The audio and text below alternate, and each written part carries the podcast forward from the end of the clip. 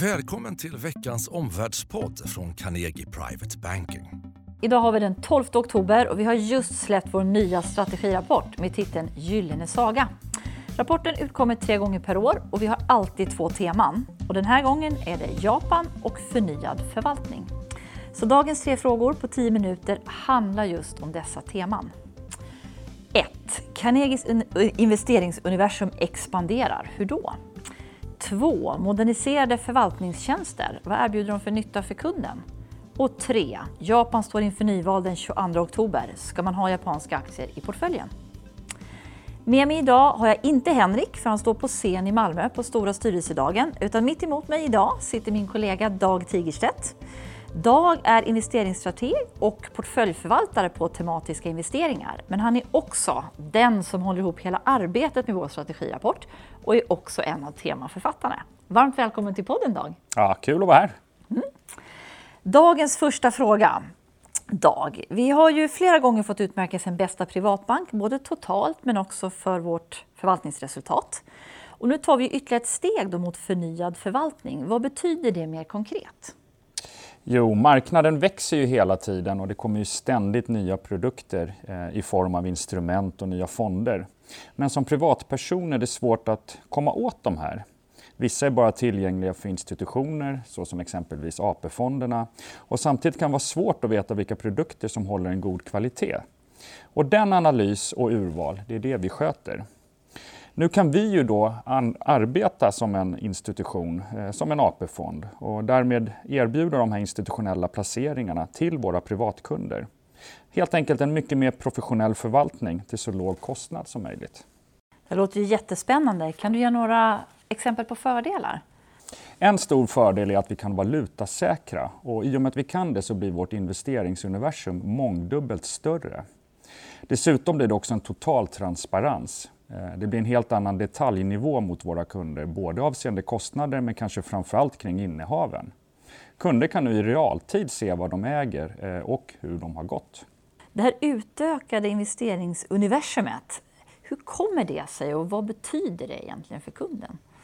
Ja, det betyder att vi kan erbjuda exponering då mot världens alla finansmarknader. Vi tittar globalt och vi väljer det eh, vi tycker är bäst. Att vi nu kan jobba med valutasäkring gör att urvalet av framförallt hedgefonder eh, och ränteplaceringar ökar mångdubbelt. Vi kan välja bland utländska specialistfonder nästan helt utan begränsningar. Och det är viktigt eh, då det är svårt att få avkastning i de mer tryggare delarna av portföljerna i dagens lågräntemiljö. Ja, som jag skulle sammanfatta det här då så kan vi konstatera att våra förvaltare de är ju så nöjda med att nu ha ett mångdubbelt investeringsuniversum. Det ger dem nämligen goda förutsättningar att bygga förmögenhetsvärde åt kunderna. Eh, men vi har fråga två också, Dag. Eh, vi pratar om ett nytt erbjudande, men vad är det egentligen för erbjudande? Jo, det vi adderar till vårt erbjudande är fyra nya portföljer. Eh, två stycken aktieportföljer som ska skapa tillväxt på längre sikt. Eh, en utländsk aktie och en mot svenska aktier. Och den svenska aktieförvaltningen den baseras naturligtvis på eh, vår analysavdelning, Carnegies prisbelönta aktierekommendationer. Eh, och den här analyskompetensen som de besitter blir nu tillgänglig för privatpersoner på ett helt annat sätt, mycket enklare och inte bara mot institutioner. Två av de eh, portföljerna som är kvar då, det är för den tryggare och kanske lite mer kortsiktiga förvaltningen och det innehåller då räntebärande och företagsobligationer. Eh, och den andra är alternativa investeringar där framförallt hedgefonder ingår. Mm. Då undrar man ju kanske som lyssnare, hur ser det ut för kunden? Då? Har vi låg, medel och högriskvarianter på portföljerna? Nej, vi arbetar inte med standardiserade portföljer utan eh, våra fyra basportföljer eh, med olika tillgångsslag kan då kombineras till en helt unik lösning för varje enskild kund. Eh, så egentligen är ingen portfölj den andra lik. Mm. Och i, samband, I samband med rådgivaren då så skräddarsys den förvaltning som man anser vara lämplig. Då, och man väljer delar och proportioner i de olika portföljerna för att sätta ihop den här unika portföljen för kunden. Mm. I samråd med rådgivaren, hur involverad måste kunden vara i det här nya? Nej, men det väljer man själv.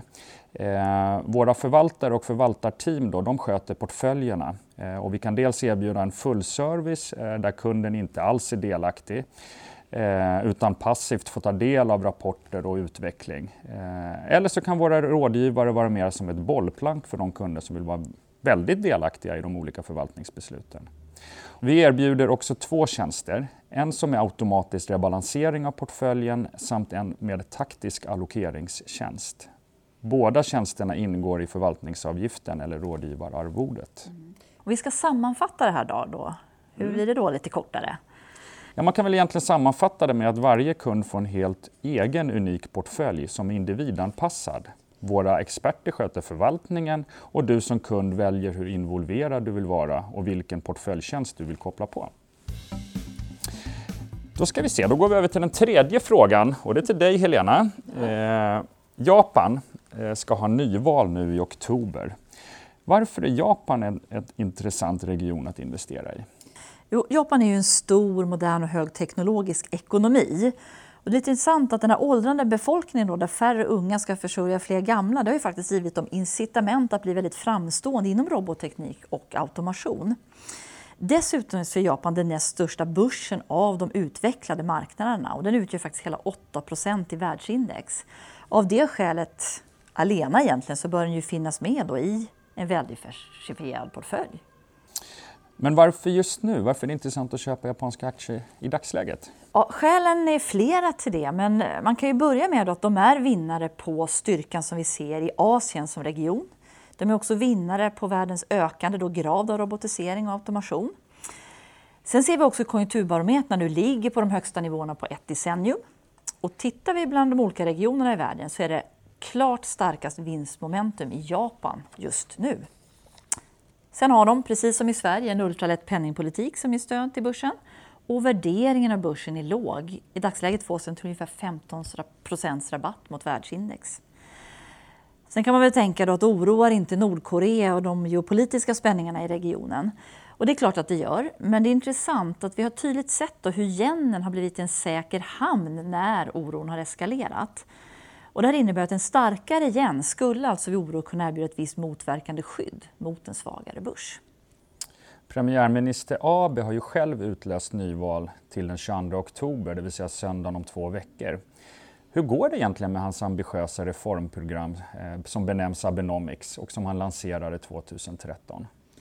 Ja, det är en bra fråga, för många skakar på huvudet och tycker att Abenomics faktiskt är ett misslyckande.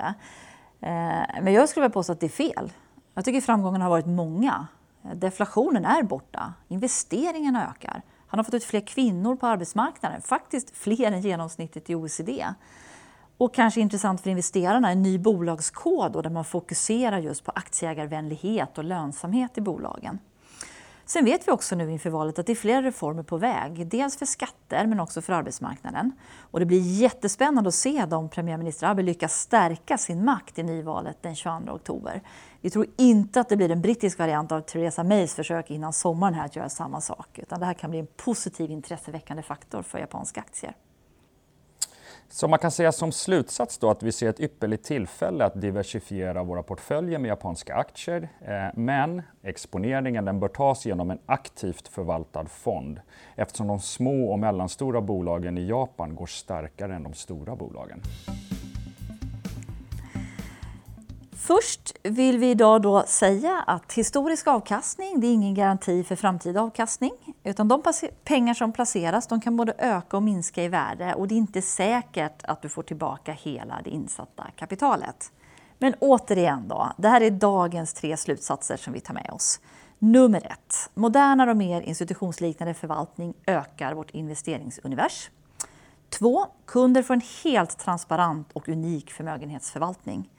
Och tre, det är ett bra läge att diversifiera portföljen med japanska aktier, den näst största utvecklade börsen. Vår rapport Gyllene Saga är nu redan tillgänglig på Carnegie online, men den kommer också snart från tryckeriet. Och för er som inte redan är kunder så kan ni inom kort beställa den på carnegie.se kunskapsbanken. Och vill du veta mer om våra förnyade förvaltningstjänster, då är det bara att ta kontakt med din rådgivare. På återhörande. Tack och hej!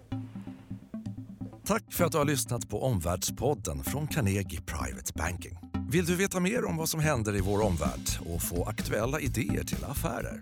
Gå då in på www.carnegie.se veckans viktigaste och prenumerera på vårt nyhetsbrev.